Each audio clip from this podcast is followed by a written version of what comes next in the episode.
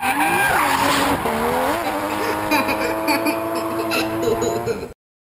what's going on, guys? Donald coming to you from Pinku Style, Masao, Japan. This is episode 4, moving along and everything. Don't got the guests yet, but the guests are definitely being cooked up, and we're going to get those guys on here soon enough. This working on, again, some more technical things, and also the biggest thing being in Japan, the time zones. Like in Japan, we're a day ahead, so it's trying, you know, making sure all the guys are linked up and everything. And I will have guests from inside of Japan at times.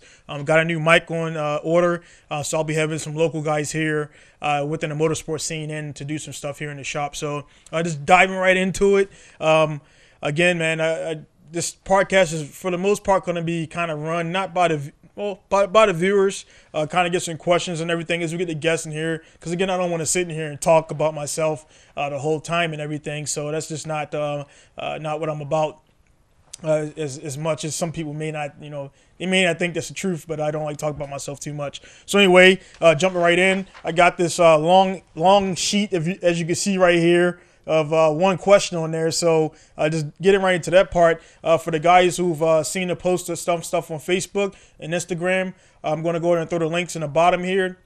Make sure, again, if you're viewing this, definitely go ahead and get on the Facebook page, Pinku Style Podcast page. Throw questions down, interact. I will be doing some giveaways here and there, just like I do on my other pages. So, again, just go ahead and follow those. And then for the guys who want to listen to audio only, just go to soundclick.com and Pinku Style Music. And I'll put those links again in the description so you can click on those. I'll make those episodes actually downloadable, so you can download them and put them on your iPod or your MP3 application or whatever you want to do. So, again, just jump right into it. The theme of this, again, I don't like really making, I don't want to box myself in, so I'm going to talk about one thing. But what I'm going to elaborate on the most in this podcast is just getting started. And it's not just the podcast or motorsports or whatever. It's just everything in general in life. Just get started. Again, I kind of touched on it a little bit in the last one. And a lot of guys, you know, messaged me and like, hey, man, you know, I definitely want to do this. And they're like, there's a lot of podcasts out there. So what? There's, you know, 2,000, 3,000, 4,000 podcasts out there. But again, you only see like the you know, it's like the top 100 or whatever. They're doing it. They got their viewers and everything, and they're doing it right. All right. So again, the question we got here from CJ, my buddy, and he's from, I met him in Maryland, and he's, I think, in Virginia right now. But he was asking, what was the process like you being an American to be able to open a shop in Japan? What hoops did you have to jump through? So CJ, the thing, I talked to you a little bit about this online and Facebook and everything. Pretty much in Japan, like I said before, if you're in Japan, it doesn't matter what race you are, what color you are, how tall or short you are. If you're not of Japanese descent and that, you know, full 100%, your mom and dad were Japanese, you're looked at as an outsider or a half-breed. And both of those, I mean, as nice as Japanese people are, they tend to look down on you if you're not Japanese until you prove yourself otherwise, because that's just how they feel.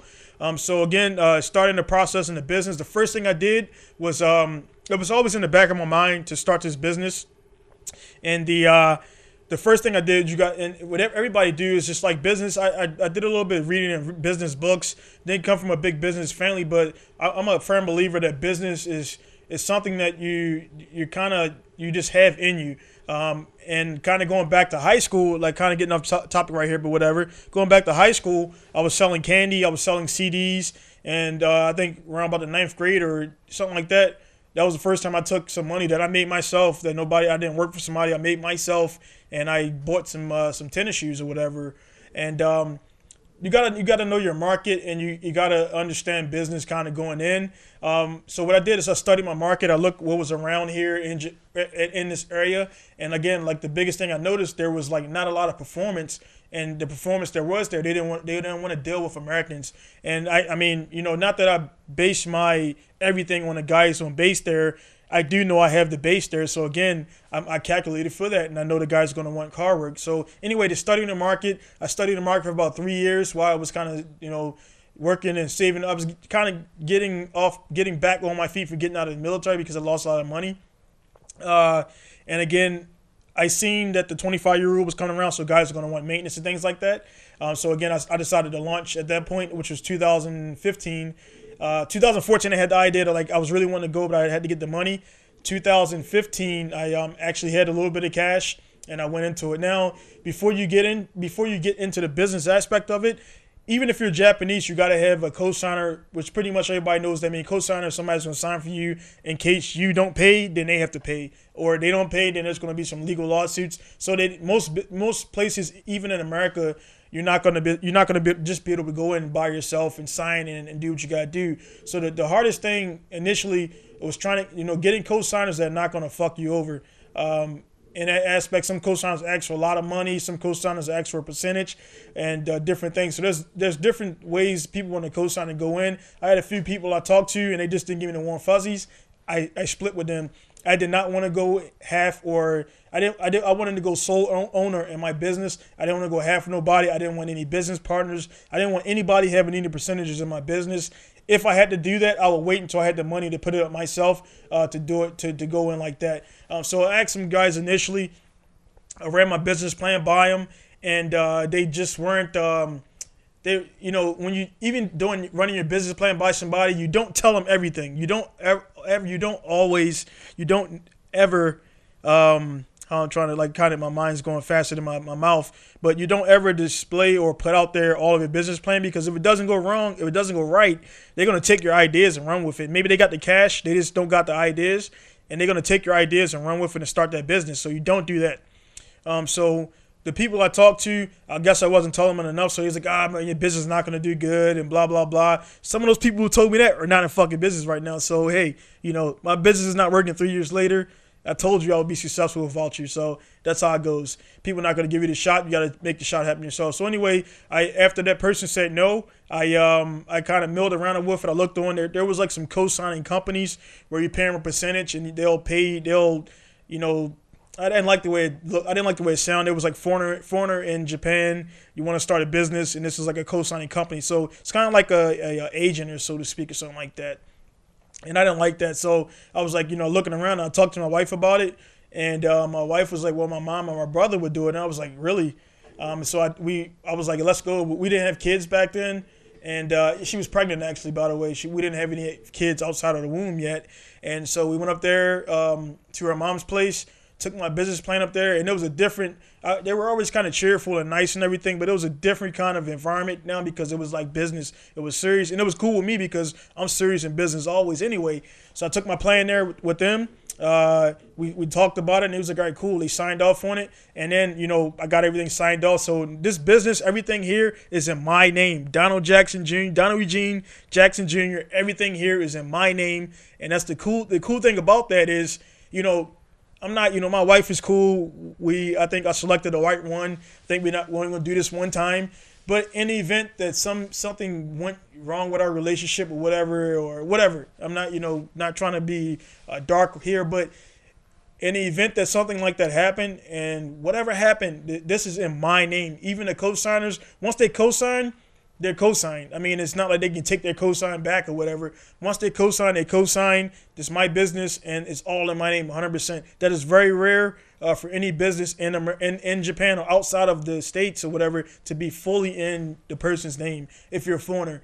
So I calculated my stuff, played my cards right. Very, very, I watch everything. I study a lot. I see other people fail. Because a lot of people jump in without any foreknowledge or any research. So I just watched those people kind of screw up and everything, and I was like, well, I'm not going to do that. So I took it a little bit slow. I was getting people was like, I'll throw this much down. And I did have a few private guys who, when I initially came in, they put some cash in. But I knew those guys for a little bit, and the thing is, I knew those guys were well off to the point where they weren't trying to cash in off me. I went in with those few guys and got some personal loans there. I didn't get any bank loans. I decided to opt out of those because I didn't want to pay any banks in your high interest. So that's how I got into it for that. It was really easy. Honestly, I went to the tax place, filed a tax voucher, went to the police station after I got out the military. Well, sorry about that. Kind of going back a little bit. There was one little hiccup. I was still working on base at the time, and that was kind of holding me up because I had a government DOD card. And with a government DOD card, you can't hold that with a visa at the same time. So I was working here, and I was working on base for about 6 months. I was going back and forth in between lunch breaks and doing that. And that was I was going to do it for a little bit, and that started wasting a lot of my time. And I was like, man, screw this, man. I've already got the shop. I got to plunge in. I wasn't afraid, but I was just using that as a blanket. And actually what I did is for those 6 months, I tested to see could I sustain the business without touching the money from my my job, which I did use it. But actually I was making enough money to run this shop and run my home without touching my little paycheck I was getting from working on base. So I was like, man, I'm going to do this, man. So, you know, some stuff was happening on base. And at the time I was like, dude, I got a business. I'm not going to sit here and deal with this bullshit. I'm out of here. So I left the job. I gave him 2 weeks notice. And I before that point, and then I just left and got my visa after that. And then after you got the visa, you can go to the police station and apply for the actual business license. And from there, everything just went so smooth, man, to get in the accounts, you know, getting a soda machine, getting a welding gas, everything in there just went a little bit better and everything. So I'm bringing this guy up to me so I can don't be hunching over on you guys. So everything went a lot better, and that was pretty much it going into the business and everything. And then as you establish accounts, other businesses talk, so they know like, hey, do you know Jackson Pink Style? He's good to go. He's good to go. So if you screw up one account, it's small in Japan, so they're gonna talk and say, "Hey, don't mess with that guy. Don't do business with him." And I never screwed anybody over. I've only brought stuff to their business and made their businesses better. So that's how that works. So that's pretty much getting into it. Then I mean, here and there you got little hiccups dealing with certain things. I have my wife. I'm not fluent in Japanese. I'm still studying. Everybody's brain works different. Like I said before, I can remember engine builds and all that stuff off the top, but just recalling languages is not one of my strong suits. I lost my wife a lot. I'm solo, and I want to be solo until I get everything on a point where I can for sure pay for somebody else's time. I don't want to waste nobody's time, bring them in here for 3 months, get their hopes up, and then, hey, I can't pay you. I don't want to do that. So until I get to that point where I can successfully sustain everything and pay somebody a legit salary and not screw them over and waste their time, I will be alone, and that's how I will be. So that right now, and it's not being alone, it's just time management, and that's the biggest thing a lot of people lack. People say they don't have time, they don't have time. When I tell you I don't have time, I really do not have time. My days planned out. I mean, I am flexible, but the thing about being flexible is flexible for myself to be able to adjust for myself, not flexible to be able to adjust for you, the customer, because you have stuff going on, and then people will come to me because I'm a single guy, and that single guy syndrome makes people believe that you are you can. I mean, you have to bend over backwards for them and do all that stuff. I don't. So when guys come here and they're like, hey, well, I'm not going to do this. I can't get off the time. Like, hey, we got to wait till the next business day. When you want to go to Popeyes, like I told one guy who just came in here, when you want to go to Popeye's Chicken, they close at 5 o'clock. They're not going to open back up for you at 5:30 and put on some fried chicken for you. They're going to close at 5, and you're not there to get that last call at 4:30. You ain't getting no chicken till tomorrow. So it's the same thing here. People just assume that, you know, because – I'm a singular guy that I'm supposed to have this much more flex from and come in at 8 o'clock and nah, screw that. You're gonna come in tomorrow and see me, or if we got problems like that, you know, we just don't do business no more. And that's the biggest thing as far as hoops or whatever hurdles is just kind of dealing with people and let them know straight up, like, hey, man, you got to take control. I take control immediately. When I meet, most people don't try to do that. They come in there, but some people come in here at my counter and they want to take control. And I'm like, dude, that's not going to happen. I'm not that type of person, and you're not going to come into my domain and then try to take over. You're going to do shit my way or go somewhere else. And again, I kind of get on that a little bit because it's one thing that really pisses me off about people. And it's like, you know, you got your shit going on, I got my stuff going on. But again, I'm not bringing my stuff into your stuff. I'm not like not finishing your car because I got stuff going on at home. Your car is going to be finished when I say it's finished. And that's pretty much how it works. If there's some stuff delays or some mechanical stuff going on with the car, then of course we had to push back a day. I've had to do it a couple times before, but I mean, hey, never 5 weeks to, you know, past the deadline. So that's not happening. Let me take a drink here. So yeah, that's not going to happen right there. So again, CJ, the business, getting into it, it's just like, you know, starting a business anywhere. And in most good countries, they want businesses because the businesses, outside of taking the tax out of the regular people who work for corporations or companies, outside of taking that money out of your taxes or whatever, they need other ways to get money. And more businesses mean more taxes. I get taxed. For example, I'm still paying taxes in America. Well, I got a foreign income, so I pretty much do the form or whatever for foreign income, and it's pretty much zero. So I just file. I file every year still because I'm still an American citizen still on paper. I do have a visa. The dual thing I'm probably not going to do because I'm a vet too. And if I do that, then I lose my VA benefits as far as I know. So there's some dual stuff that come up. If I could do that, I'll do that. But for right now, I'm just going to do the visa, and I could do the long extended visa because I have a business. I'm actually giving back to Japan in multiple ways. I got a Japanese wife, I got kids, and I got a business, and I paid a gaijin tax. So they're getting a lot of money from me, so they're happy with me. If you're in Japan and you're kind of deadweight, they do not like deadweight gaijins. There are a lot of them here, and trust me, as soon as you do something wrong, they're going to get your ass out of here.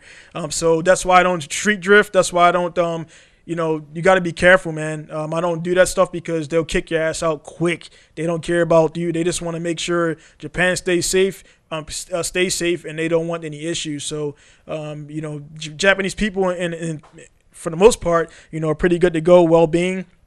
There's some crazy guys out there, but it's very, very short. There's not a lot of that stuff going on. So when stuff does happen in Japan, like I say, I told a guy before, like, you know, you guys seen there were some people. One guy was cutting off people's heads and putting them in ice coolers and helping people kill themselves on 4chan and all this other stuff. So nothing happens, and then bam, you get some crazy shit happen. So it's like that. So you do gotta. You know, being from Baltimore and being from the States, you got street smarts. It's easy to see what normal people don't see. So I can see behind all that stuff. Again, I got my building set up here with security and all that good stuff. And you know, it just is what it is. So again, kind of went long on that. CJ, if you got any other, you know, if you're thinking about coming or doing any foreign business outside of where you're from, definitely do your research first. Again, I'm a like I said, the kind of deal of this podcast is just jumping in and getting started and everything, but it's not jumping in right in, meaning that just get to it, but don't jump in stupid, don't jump in blind, because you don't want to be, you know, there's going to be things even if you plan that's going to come out of left field, and it has happened a few times. But I was able to think about it, readjust, calculate, and that kind of goes back again to my wartime experience, being in those stressful situations. Things that people would normally freak out about, I'm like, all right, cool, how am I going to make it happen? So if I got to come in 2 o'clock in the morning and pack these boxes or whatever and do these wheels and put them up for sale, I'll do that. You got to be able to, and going to any business where you don't have a crazy backing or you don't come from a rich family, you have to do those things like that for the first 5 years. If you don't do that, you're not going to last. If you don't do that, you don't want a business. Anybody can open a business and be open for a month or whatever, or have 10, 15K and say, yeah, I'm a boss of business, but you're going to do those boss of business things. You know what I mean? That's how I got to work. That means losing friends, because I've lost friends. That means, you know, people not liking you. I don't give a hell about that, man. I'm here to do what I got to do. I got a bunch of goals. I had a shit ton of goals before I got to here where I'm talking to you today. I've accomplished all those goals that put me in a position and put me in a position to meet certain people to be here. So, you know, people, what I tell a lot of my customers, I put the uncomfortable shit up front right away.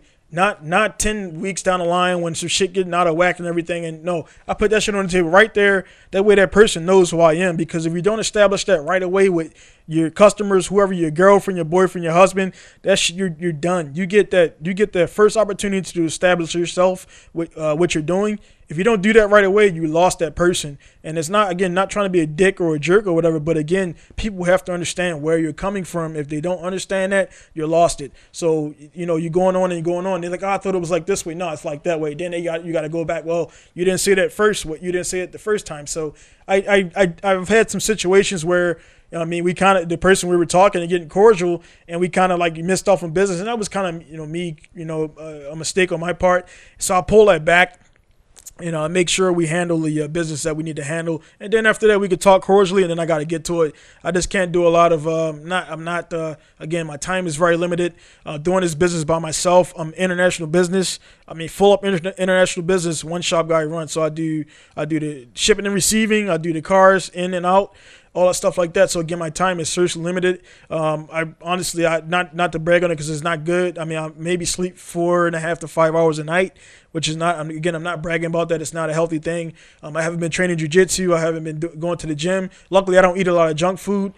So my body stays in shape. And again, I'm picking up stuff, putting stuff down, pushing snow. So I stay actually pretty fit, considering I haven't been to the gym. So I definitely want to do that again. I want to, a personal thing, I just like being in shape. And that's how anybody out there, if your body's not in shape, you're not gonna be able to do what you want to do. It doesn't matter what you're trying to do, how much determination and stuff you have. When you beat your body up so long, your body doesn't respond, and your body's eventually gonna shut down. So it's a lot of times I push myself. 24. I've been up. I think since I had this business, I think the most I've been up. I've been up 4 days straight before, like literally 4 days straight. I was, I think it was with the Subaru, or actually, yeah, it was with getting that Subaru ready for the car show. And then a Doherty 10 magazine, I was right after that. And that was, it worked. It was 4 days up. It's definitely unhealthy as hell.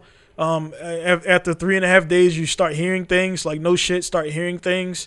And then the fourth day, you just you get so tired that you're not tired, and you just like in some, it's like you're not in control of your body, and you're just doing stuff. So I remember being under the car, like doing bolts, and like I know what I was doing. I was doing stuff, but I was like closing my eyes, which is dangerous. And I'm just like putting bolts on, and something takes over, man. It's very weird. I think it would be something similar to like if you're taking like any kind of drugs or stuff like that. I mean, I don't smoke or drink anything. I just don't do drugs at all. Not my thing.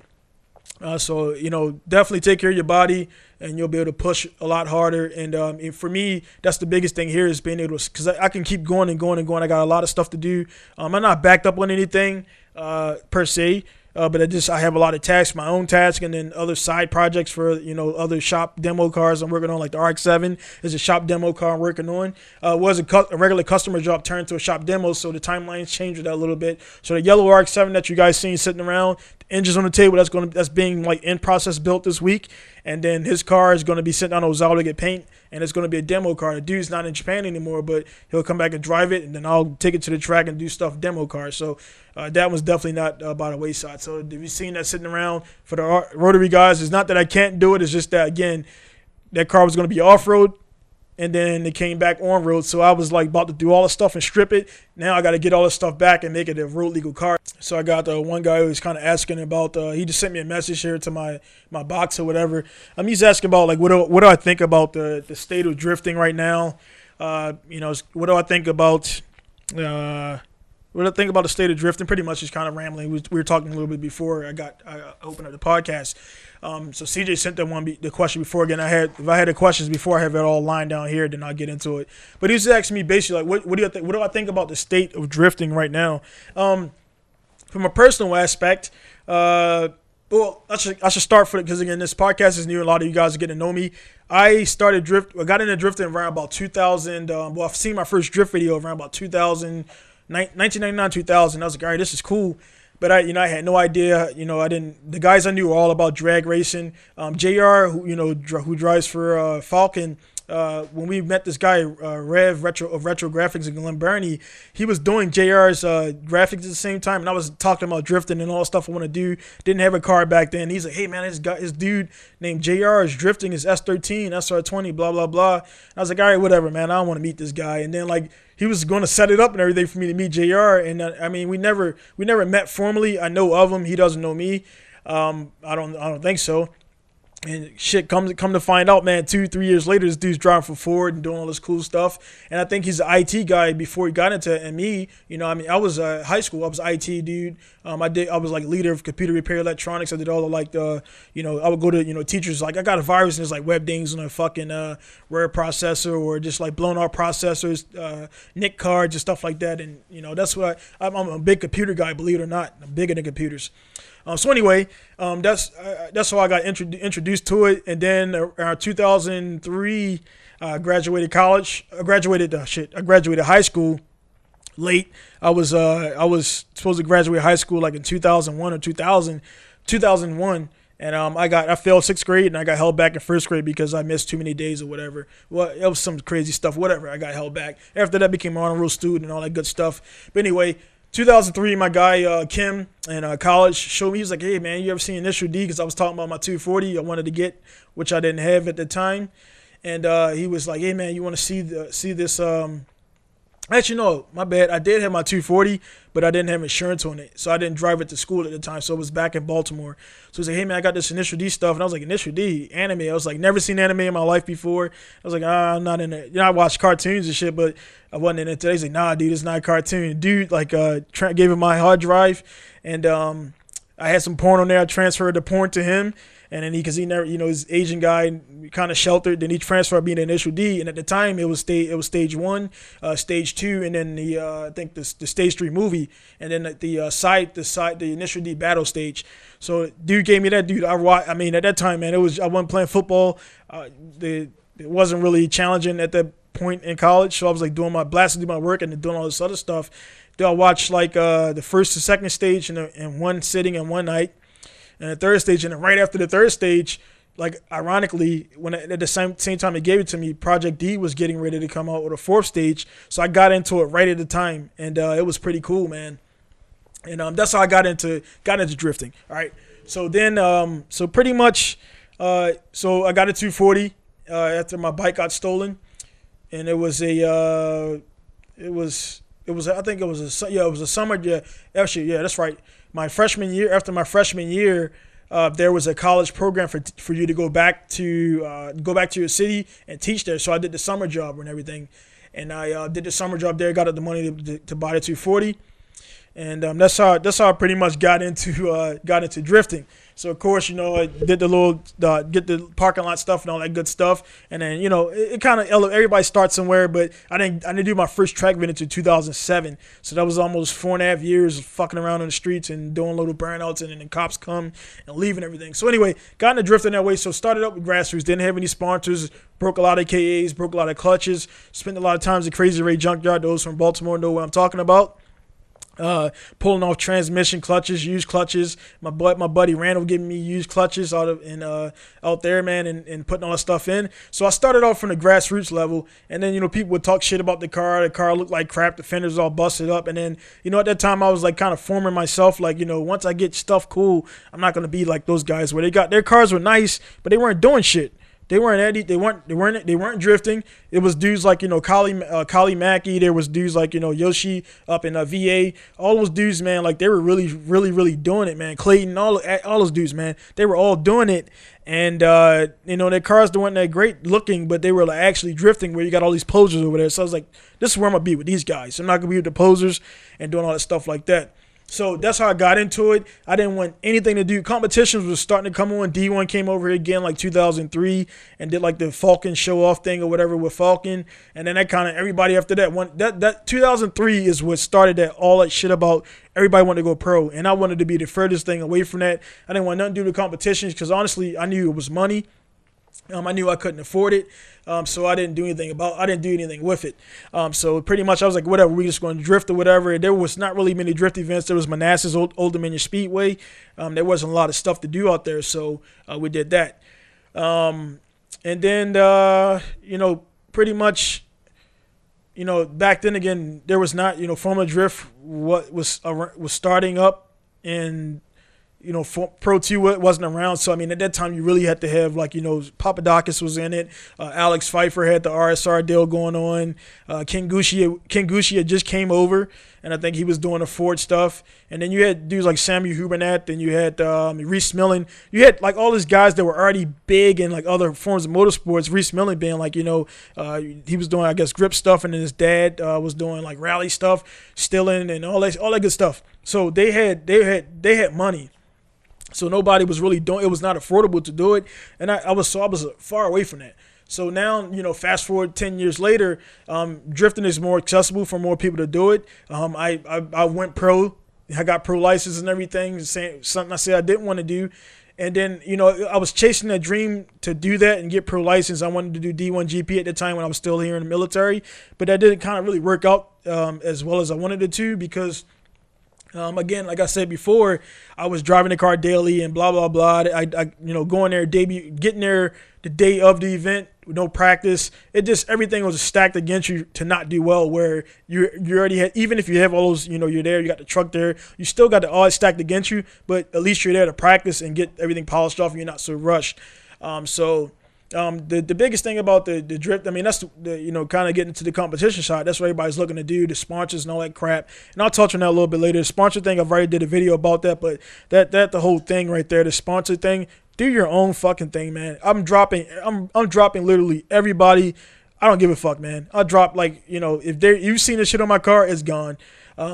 I got a few business partners that were good to go, but honestly, I know who they know who they are, and I know who they are, and they'll be on the car. Everybody else fucking gone, because again, like Chris Corey Harford, he just brought up the other day, man. He was like, you know, posted up, don't sell your fucking soul, or don't sell your whole program for 15% off. And I've done it. I've done it for 10% off. I put a sticker on the car, all this fucking free publicity, and then when you go to Accident for some shit, they ain't getting the stuff to you. And now that I got my business, honestly, that's gonna be the only thing on my car. I mean, I got a few part, I got a few solid. I got Buy Now Japan, I got Bridge Moto, and I got you know, Top TCM, Top Car, SSI. Those are like the core of the people that get. Those are the core of the people I deal with to get everything done that I need done. The guys who are not supporting me or they're not giving stuff out, I'm not dealing with those dudes, man. So that's why everybody's looking now to go pro, and they're building, you know, Pro 2 cars now. I mean, to have a solid Pro 2 car, I mean, you got to spend at least 80K. If you ain't spending 80K, you ain't winning shit.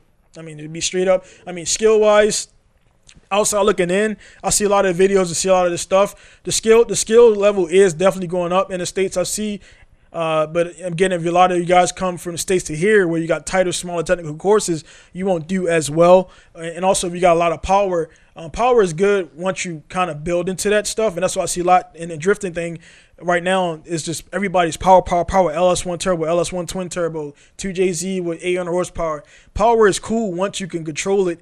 If you can't control it, it's really pointless. It's just like grip. You're making a car too damn fast where you can't control it. It's not going to work right for you.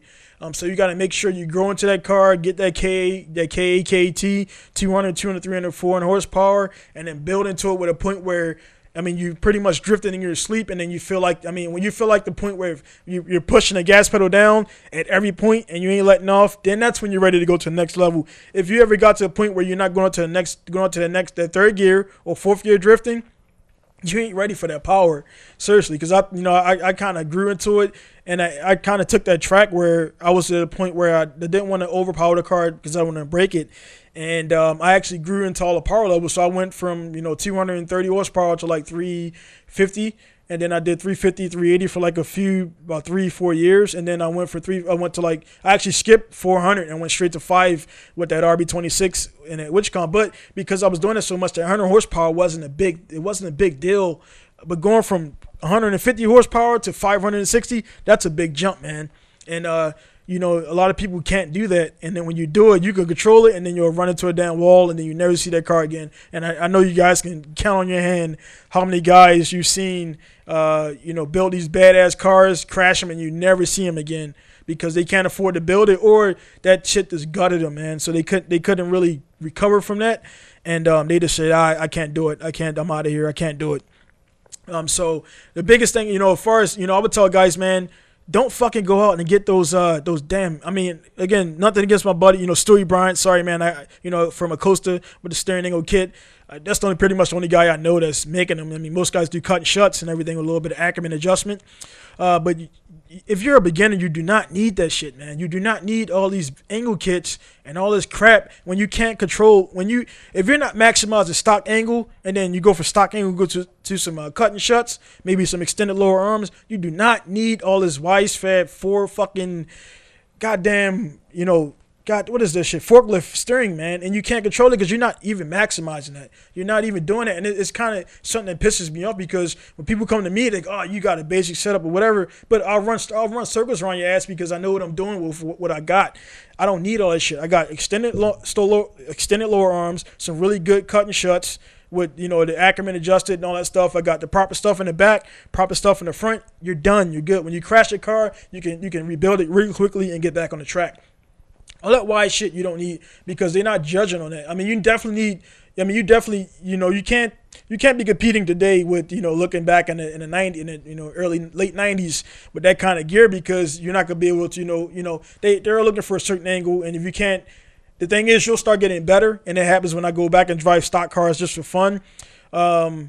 They'll you can't you'll pretty much go so fast that the car you do need a little bit of angle. So yeah, you do need it. Not contradicting myself here, but you don't need four wheel steering angle. You don't need shit like, you don't need your wheels to be like, I mean a little bit like that, but you don't need your wheels to be like this while you're going around a fucking little turn. You don't need that. So anybody who's saying they do, guarantee you, I'll give you a Hachiroku. I'll give you a S13 with, you know, some decent stock stuff, and I guarantee you won't be able to drift it. That shit's like a it's a Band-Aid, and that's my opinion on it. Again, you know, I've done enough where, you know, I got a voice to speak on stuff. I mean, I haven't won anything. The best I've done in competition is top 16. But again, talking to the dudes like Stewie and everything, man, it's like, you know, everybody wants to chase that being the best or whatever, but the thing about it, it comes down to a lot of different factors. Competition-wise, it's really the bank and selling your soul to people. So all those guys you see on the top of the level, top tier, you don't know what those guys have to do, sacrifice to maintain that. The amount of times they got to bite their tongue if they think this is a certain way to go, and the guy building the car say, no, this is the way it got to go. Things like that. You don't know what the guy's going through. I mean, you know, the guy can have a micro penis or some shit like that. You don't know what he's going through. So never wish to be Daigo. Never wish to be Nakamura. Never wish to be those guys that you see on a top tier, because you don't know what they had to go through. A lot of you guys, you know, Nakamura bringing that up with the Pink Style or whatever. I know of Nakamura. I'm pretty sure he knows of me. We haven't physically met. I'm pretty sure when we meet, I mean, we'll talk or whatever. But you know, that big confusion with that. There's no drama there with Pink Style and Pinku Style. Pink Style, from what I understand, is just like on their end, is just like a little club that formed after Team Burst disbanded. If you guys don't know, I asked a few guys, notable guys in the scene. I'm not gonna name drop them, but I asked those dudes, hey man, do you know of anybody at the time when I started my business that is doing Pinku Style? They said no, and these guys are boots on the ground, you know. Media coverage, they know everybody who it is to know in Japan. So there was no pink any shit style when I started mine. You know, that's it. That's why there hasn't been any noise, because they know that. You know what I mean? And then if there is going to be an issue, we know guys who connected. We can come talk or whatever. But again, it's not that type of deal. He's cool. He got his crew. I got my, well, I don't have a crew, but, you know, I do what I do. And I have a large following. But anyway, dudes like him, man, like, you know, he's badass pro driver, but this dude drives all the time. He doesn't give a shit about it. I mean, he just happened to show up for a drift event and drive. He likes driving, but that's not his all be all. He doesn't care about all of the that's just not his thing. You know, he got busted in the mountains for drifting, and he had video, and it was like years after it happened, and I think he didn't have license. The car didn't have shotgun, which is like, it has to have like, it's like kind of road insurance to make sure it's a safety inspection. It's 2-year safety inspection for regular passenger cars. Every 2 years you got to get it done. For big trucks, it's like every 1 year you got to get it done. So I think the car didn't have shotgun or JCI.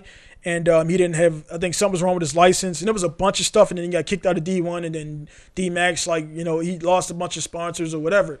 You know, that happened there. So, again, he rebounded. He had to go all the way back through the D1 divisionals and came back and, you know, won shit. It's got some water. Sorry about that. It's kinda, that's why I'm going to get the guests in here, because I can kind of take a damn break from talking. So I just want to keep this going. Right now we're at 41 minutes, and we actually got 48 minutes left on my camera there. So let me check my phone real quick, see if I got any questions in there.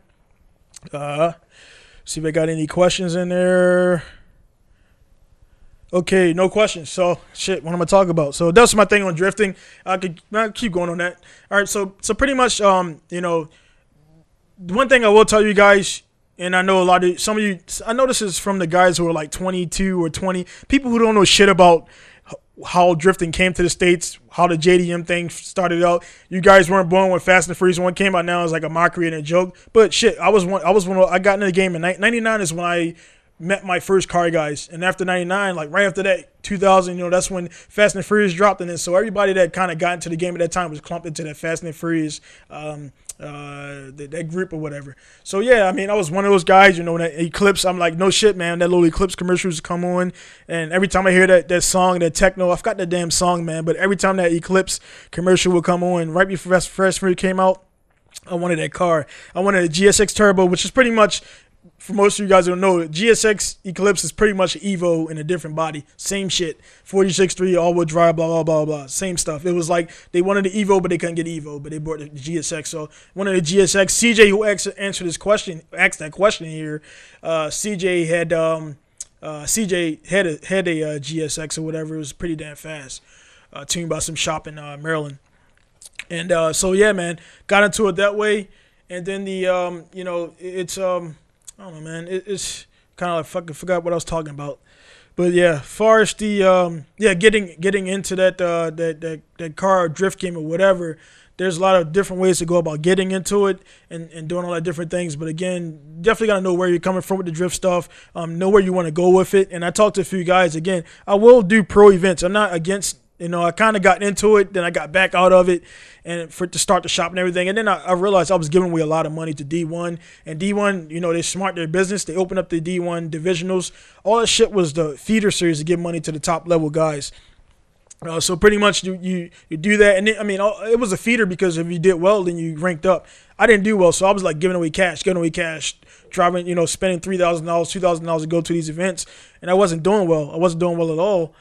Because I had no preparation. I was just showing up and like hoping, you know, kind of relying on skills. And it's kind of more than, you know, skills are one thing of the aspect. But, I mean, preparation, having spare parts, having enough money to, if something breaks, to do things right, having enough money to get the alignment done, having enough money to have proper tires front and rear. If you don't have that, then you're not going to have a good program. You're just spinning tires, so to speak, and you're wasting money. So I did that for a little bit, and I got tired of doing that. I will return, but I'll be doing more. I'll be doing more of the. I'm looking at now that I got the trucks from. I got the trucks to buy now in Japan. My buddy Rahman Razo. I'll have Rahman on here at some point. Speaks a lot of different languages: English, Japanese, everything. So getting the trucks. Tohoku is cool. I love Tohoku. I like being up here in the band away. I like going to Tokyo. No, I don't like. Actually, I don't like Tokyo at all. I like going down in that area. But not Tokyo. I don't like Roppongi and all that good stuff. It's just too packed, too crowded down there. Don't like it. But there's I haven't drifted the furthest south. I've drifted from mainland. Well, from Misawa, I think it's been Moraba Circuit, which is in Chiba. So I'm looking. There's a lot of different circuits. You know, Hiroshima, Meihan. I haven't been on a Fuji yet, so I haven't. I mean, I want to get up at drift at Tsukuba. There's a lot of different tracks down there to hit up and drift and everything. So I'm looking to push with the logistics I have. You know, timing business and everything because business is still priority. I can do maybe a business trip and then mix that in with doing a drift event. So I'm definitely looking to get down Meihan, drive down there, get down to YZ Circuit, all these other circuits, Bihoku, all those circuits that I've seen for years. You know, unfortunately, Seika Hills is closed, you know, with the solar panel thing. And I think a few other tracks are looking to close because they're making more money from the solar panel deal. So drifting is not dying in Japan. Some of the tracks getting bought up because they're just cashing out. You know what I mean? It's a business thing.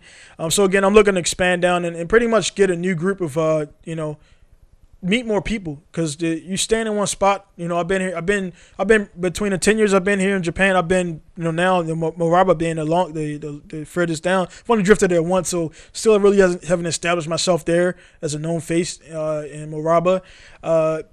But there's a lot of different places to drift in between Masao and there. A lot, you know, Sugo and what's that Sazan Circuit, which is right by Sugo. Of course, at Bisu. Link and a bunch of other circuits, but anyway, just looking to expand the past the Tohoku region into the Kansai region, get more friends there, meet more people, and then of course more people I meet, the business is expanded more. So I rarely, I mean, even when I have fun, I just don't waste time, and that's you know, kind of can go into something else with that. Just make every moment count. Nothing should be like just a moment put out there just to lose anything. I mean, even with you know, you're going with friends to drift or whatever, you're meeting people, you're hanging out. It's not a moment lost because you're coordinating with people. You're talking with other people, which is important for human development, and you're also your network and expanding that network. So every time you meet one guy, I mean, you can be here 20 years, but if you talk to the same people, you're only going to have those same connections if they don't introduce new people into your circle. So meeting new good people around everybody, you know, I keep my circle tight, but you do have to be flexible, and if they pass your tests, whatever kind of test you have, whatever settings you have, you can let them in. If you don't, you'll be limited. So I mean, just going down there, I mean, hopefully I'll meet new people. you know, being a foreigner, they'll first be standoffish, and as soon as they see you slide, they'll come slide with you, they'll come talk to you. So you got to kind of do that over and over and over again. You establish yourself and do things like that. So that's what I'll be looking at doing for the future, for drifting and stuff like that. But I mean, overall, I mean, one thing, I kind of rambled a little bit, but kind of coming back on the topic of the question I asked about the state of drifting. I mean, the state of drifting, it doesn't really matter what the hell I think about it now, because 5 years from now it's going to be something different. 5 years from that point it's going to be something different. The biggest thing is, I will tell you guys again, that's where I just remember what it was.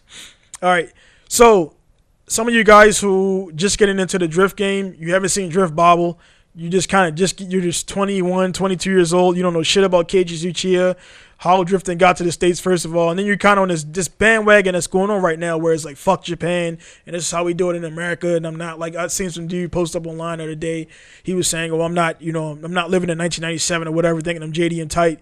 It's not about that. It's just that's how the shit started. If it wasn't for that, however you seen the fucking shit you're doing now, it wouldn't have been around. So those guys pioneered it in even before 2003, right before Falcon show off came and everything. There was a bunch of guys, I think, you know, in the New Jersey area, Atlantic area, mostly the Drift Alliance guys. They were doing it way before. That's why they're so fucking good. That's why Brian and all those guys there, they're good at what they do, because they had a head start on all the guys that got into it up to 2003. So Forsberg and all those dudes, they were doing it way before. You know, as far as I can recall, they were doing it way before they got hot. So they had that head start on people. That's why Forsberg is so damn good. And I never met him in person or whatever. I'm from Baltimore, that whole Mid-Atlantic region. I'm pretty sure we crossed paths, but again, I don't. When I talk about these guys, I don't know these guys personally. I know Brian of Mid-Atlantic, not personally, but I've been to his shop, Mid-Atlantic Motorsports, when it was on Harford Road. And I went to his other shop, which is close to Dundalk, but again, we never sat down and talked. I bought some stuff and I left. I wasn't one of those customers. I kind of bugged them a little bit with Matt Martin's KAT setup, because I've never seen it before, and eventually I did my KAT. But I noticed that that car with the stars and everything was sitting in the his lot there, was sitting inside the showroom. So anyway, you guys that is getting into it, you got to go backwards, man. If you want to see where it comes from, pick up the Drift Bible, get into it like that way. But like one thing I will say is, you guys have there's a lot of good drifters around you now, so actually you can kind of disregard the Japanese stuff and then get into the American stuff. And then for the for the mentorship or whatever, I personally, when I first started, I didn't have any mentors and stuff like that. I guess my first group of guys I got around that give me some pointers was a Slight Race crew, was Yoshi, Clayton, the Teach brothers, Kali Mackey. Those guys were doing a little bit before I got into it, so they kind of gave me some pointers, and then I kind of took those pointers and I expounded upon it. And just like when I got in the game, I didn't know shit, and then like after 2 years, I was building these dudes' engines and doing all this other stuff, you know what I mean, because it's just the way I work. It's the way I get into it. So you new guys that are getting into drifting and everything in the States, kind of like this in the Japan scene or this side, I'm telling you, whatever you know in the States, or whatever you're drifting, whatever you do, because I was there. I drifted, and I actually learned how to drift. I started drifting in the States, but I learned how to drift in Japan, which, I mean, Kuma, man, you're at the source. I mean, why, you know, I mean, definitely, you're at the source, you definitely want to get good. So I'm definitely interested in taking my skills back to America and seeing how it's done now, not showing everybody up and everything, but it's a different speed, it's a different skill. The reason why it is because simply seat time. That's the only difference that make the separation of the drivers worldwide, is how often can you access the track. You got the Shanahan brothers over there in Europe, the Jack, and I forgot the other guy's name, but they're fucking driving right next to James Dean, and they're killing it, man. And they're like fucking, I think, not even over 25 years old, I think. I don't know the ages exact. I don't know these guys personally, but you know, I know the younger one is maybe like 16 or 17, and then the older one is the Shanahan brother, I think, is maybe 22, 23, and they're both killing it. And the thing about it, you know, their dad, I heard their dad is like a mechanic or whatever, but it comes down to how much damn track time you can get. So again, there's dudes who are younger than me in my local track, Masao Nikohashi, Kanta. The dude, fucking Kanta's driving the Formula Drift, and I can't even enter. And I got fucking pro license from damn King of Asia, but it's not recognized because I didn't podium there. So it doesn't matter, you know, about your age. It matters about seat time. And the more seat time you get, the better you're going to get. And the reason why Japanese are better is because they had more seat time. They got more tracks available. My track, right from where I sit right now, my drift track is 45 minutes with normal traffic from where I'm sitting right here. 45 minutes. So it's open 7 days a week. I can go to the track if I wanted to. I can drift 7 days a week. The business doesn't allow me to do that, honestly. Cash flow. I don't have the money for tires like that. And honestly, you know, it's, I mean, yeah, you could 7 days a week. I mean, after you even do like a 3-4 hour session, you're pretty good. I've been drifting enough where, I mean, it's definitely still cool to do, but I can do without it for a little bit to get stuff done. So you got to take your priorities and stuff like that. So kind of to segue to make it, like, I don't want to talk down about you guys in the States and doing things, but one thing I will say, and one thing you guys may not know, Kubo posted a little bit ago about the he was talking about, you know, he went to Formula Drift, he watched it, and he thought like Japan, because Japanese, I mean, I was shocked that he said this. Japanese, being nice people, they do think they're above everybody, and that's one thing. When you hear, you kind of can feel that, and I feel it right away when I got here. And I was like, you know, screw that. I'm not gonna let these dudes walk out. I'm not gonna bow down to these fucking guys. They're fucking men, just like I am. And that's the way I looked at it. Like, I don't, you know, I respect the game, respect people, but never in any aspect or with this business, it makes that I never put anybody over me like that. You're a man. You put on your damn pants the same way I do. Unless I got 2 legs, you got 1 leg. It's a little bit different for you. So I mean, still.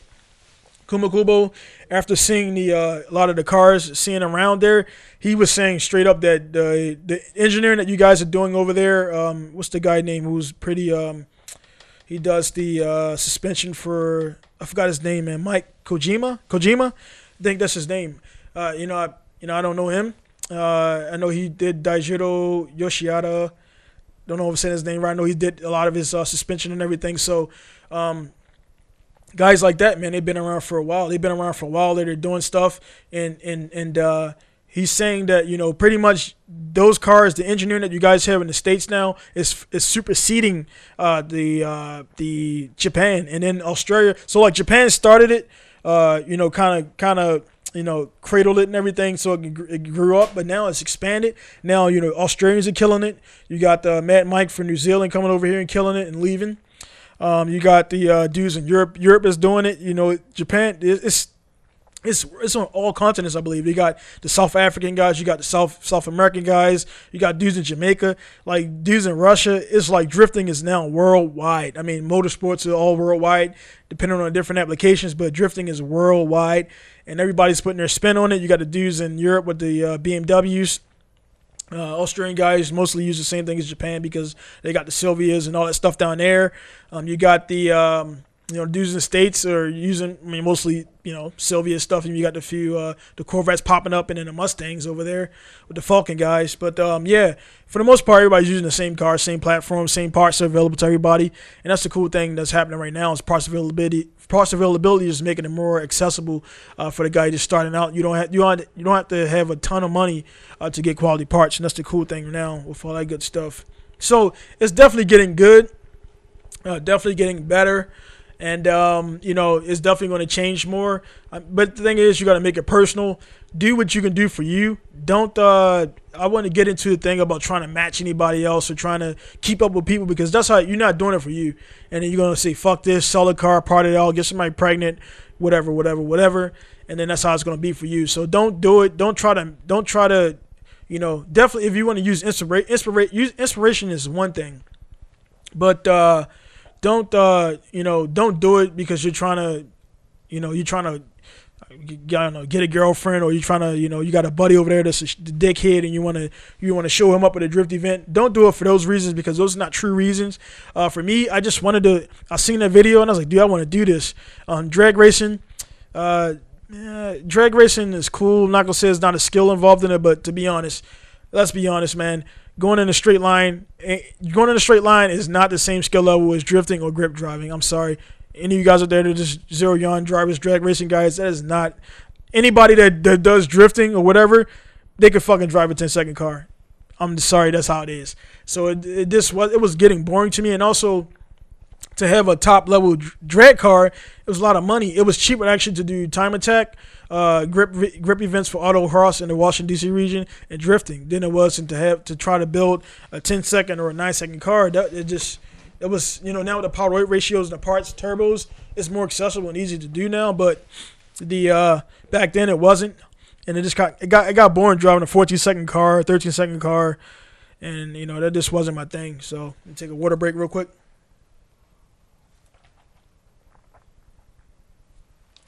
But yeah, that was that's why I kind of got out of there. We should go to Capital Cecil Dragway up there and do all that stuff.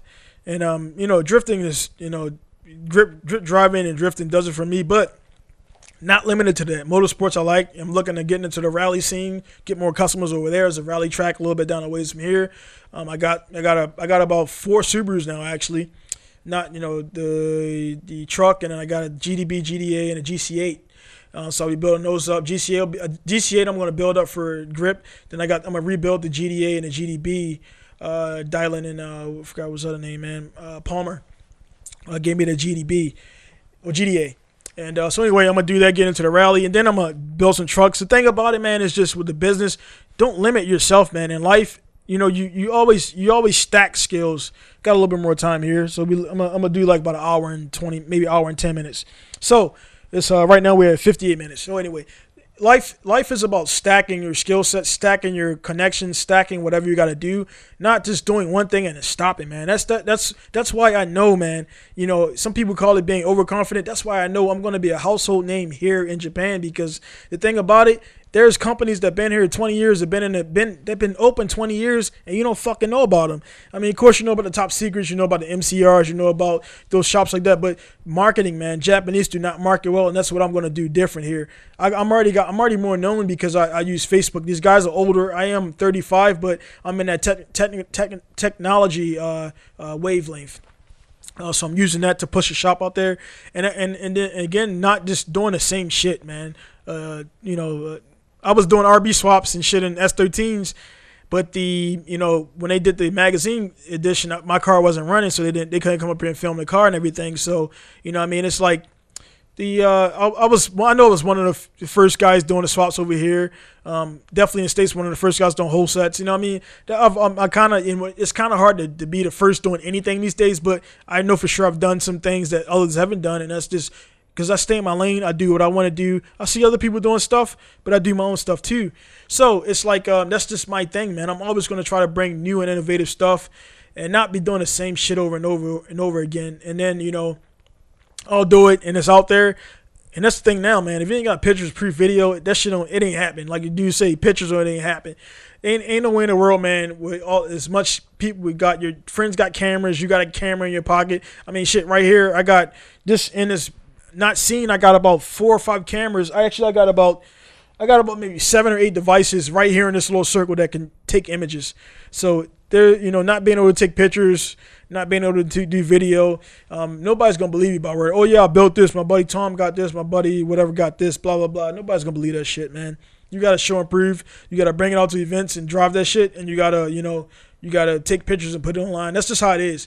And not, you know, posting up your shit every day or whatever, you know, just little updates. That's just how it is. So you got to get out there with that. So, again, kind of just rambling, man. But, again, just expand and expand on what you already do, and then just add on and just keep adding on. Like, you know, again, whatever your skill sets is, use those other skill sets you had in the past to make it better for the ones in the future, and just keep building and keep building and keep building. Being stagnant in life is just not much. It's not a lot of room for growth, and you never stop learning. And even with the shop here, you know what I mean? I know a lot of stuff. I mean, I'm not going to be brash about it. I know a lot of shit, man. But it's a lot of stuff I don't know because I don't have a need to do it. I'm not getting requests to do it. But there's times when I go out and look at how's this work or how's that work. And it's easy, man. I mean, back when I started this game, there was like Haynes manuals and Chilton's manuals. And like the only way you got online was you had to go to the library. And there was old Netscape. You know, shit was like, you know, 56K or ISDN. It was crazy, man. It was slow as hell. So most of the times we just use it for cheat codes for video games and everything. But there was no the online form, the forum boards. They sucked. It was just words only, no pictures, and that's how it was back then. But today there is no reason at all why you can't get educated. If a customer comes here and asks me how to do some shit, I definitely tell them no. I'm not gonna tell you, because you can fucking the same questions you asking me. You can go on YouTube and type that shit in and watch somebody do it. So the thing about it is, if you can emulate that. If you got the tools, if you got the confidence to do it. So I'm not going to tell you how to do shit. And also, it's a liability. If I tell you how to do something, you go do it and fuck it up, then you come back, hey, he told me how to do this, and it went wrong, and my car blew up and all this other stuff, man. So, nah, I don't tell you how to do anything. I'll tell you what I'm going to do in the process, but not how to do it. So, yeah, there's a lot of stuff out there. So, for all you guys getting online and asking shit, dumbass questions, man, get on Google. Google that shit, man. And that's what, when you message me, I'm going to tell you, Google it. Like, the guys, again, I got in the game right when technology was, kicking off. The dudes for me that were in the game 10, 20 years before that, they had nothing. There was no message boards. There was no internet. There was none of that shit. They figured it out. They did it, and they made it happen. So there's so much resources out there. A lot of the pages, unfortunately, the internet's been around so long that a lot of those pages are dead. The links are dead. The cache is dead. You can't look it up. Hopefully somebody saved it. So yeah, there's so much stuff available now where if you're dumb now, it's because if you're dumb in anything, not only motorsports, anything, music, you want to learn about how to make movies, you want to learn about how to do anything, you can go online and watch somebody else do it because there's very little that's not on YouTube. Seriously. That goes to show you that ain't nobody doing nothing new under the sun. It's all been regurgitated, repeated, added, expounded upon. People add new things, but there's nothing out there that hasn't been done already, so definitely don't be dumb. It's way too much information out there to be dumb out there. So that's just kind of I wanted to kind of end on that. And again, this is about an hour. I gotta get some other things done. So again, I want to do at least one of these a week. I'm hoping in the next 3 or 4 episodes to have a guest on here. It'll be my first couple of guests are gonna be David Adams and David Adams of Drift Taxi. In America, it's like a goddamn bunch of drift taxis out there. I was like, man, it's kind of risky to get into, but he want to do drift taxi. Then you got Alan Newsom of Bridge Moto going to be on here soon. Then I got some local guys I'm bringing on. I might, like I said, I'll get with Robbie and the Sheet and see if you want to come up here and chat and whatever. I'll see how it's going to go. But I just I can definitely talk. But talking by yourself is kind of boring, and it's just nice to have somebody to conversate with. So I will have the other mic in here and have another guest and all that stuff like that. So again, just kind of going back on it. Again, I want to do for every episode, I want to kind of display some kind of part or whatever I'm selling that I'm helping another business. I'm not gonna have some HKS shit up here because I have nothing to do with HKS. They're not giving me shit, so I'm not. It's a two-way street. So I am a registered dealer of Dirty 10 Magazine. Here you guys will see me give some stuff away. You can actually go ahead and get the you go to my website pinkustyle.com and I go to the store, and you can actually I'm selling these in 6-month subscriptions or 12-month subscriptions. And also, since I started doing them in end of 2017, so the whole 2018 I have that. The whole and pretty much everything from there. So if I don't have it, I can reorder it. But yeah, if you guys are interested in reading Dory 10, just looking at the pictures, you can get those from me, the magazines. And, buy it like that. So that's it. I'm going to do, again, I'm going to try to do at least one product every episode and do it that way. So, again, definitely down in the descriptions, I'll put those links there for you guys to see. And, again, we'll be back for some more stuff. So, again, I hope you guys are really entertained by it. Again, nobody paid me to do nothing. All my opinions are my opinions. They're well-formulated opinions. They're not biased. But you're definitely going to get the real. And that's the one thing that's the one thing I want you guys to enjoy here is this real, man. Ain't nobody pushing me, no way. I just don't allow it. Call me bullheaded. And you guys notice when I get in that stream, I say a lot, kind of trying to work on that. But when I get into my how I know me and how I talk, there's no ums. I'm sure about how I am. I'm sure about who I am. I'm sure about the way I project myself to other people, and that's just how it's going to be. In this world, you gotta put out there who you are. Being my own businessman, I can run with that a little bit more further because I'm not at the mercy of getting fired or some shit like that. I can say what I want to who I want, how I want to say it. I'm going to do it with respect, but again, that energy I get back from you is how I'm going to give it back. So if you talk some shit online, I'm going to probably talk some shit back online. I don't have to care about, you got to be a, professional, whatever. I'm professional when the people come here at my shop. They got invoices ready. Their car is ready and clean. It's running. Everything is done. Emails are emailed out. Invoices are emailed out. Tracking numbers are applied. That's professionalism. But professionalism doesn't mean that you got to take somebody's shit. And I won't take anybody's shit out there because I'm not putting it out there like that. I'm not giving anybody shit. So I'm definitely not taking your bullshit into my life and making my life hard. So it's kind of, some little stuff I want to leave people with. And that's just, that's how you should be as well. in your job or whatever, you definitely have some flex room, because I mean, if you're working for somebody, you got to flex a little bit. In this line of work, I mean, being reservation based, I don't have to flex for anybody because everything is planned, everything is scheduled. And you know how you stand with me. And again, I give that up. You know, people are gonna do what they. I keep saying it again. People are gonna do what you allow. Don't allow people to fuck you over. Don't allow people to make your life harder. Your life is already hard enough just living. Don't allow other people to bring their BS into your life and make your life harder. And that's just one thing I want to kind of leave stuff out. I don't want to be like some inspirational thing, but I mean, again, dude, I've accomplished a lot of stuff. Everything I want to set out and do, I've done. And, you know, I definitely have a lot of room to talk. I mean, a lot of room to speak. You guys will get to know me as we go on. I'll bring stuff up by talking to guests, not just kind of like, you know, it's just hard. I mean, it's not hard to talk about yourself, but I don't like to talk about myself like that. So as I get guests on here, we'll talk and conversate. You'll learn more and more about me, what makes me tick and stuff like that. And again, this is my podcast, so of course it's going to be about me, my shop, what I got to do, what I'm promoting, my circle, things like that. So again, thank you guys for tuning in for this episode 4, and maybe 5 will be next week. I got to go to Yokohama and take a few cars down there. So I'll probably do one when I get back, and I'm working really hard to get David Adams over here for the next podcast. So again, thank you guys for tuning in. It's going to be Donald Jackson signing off with Pinku Style, Masao, Japan, and this is going to be episode number 4. See you guys later.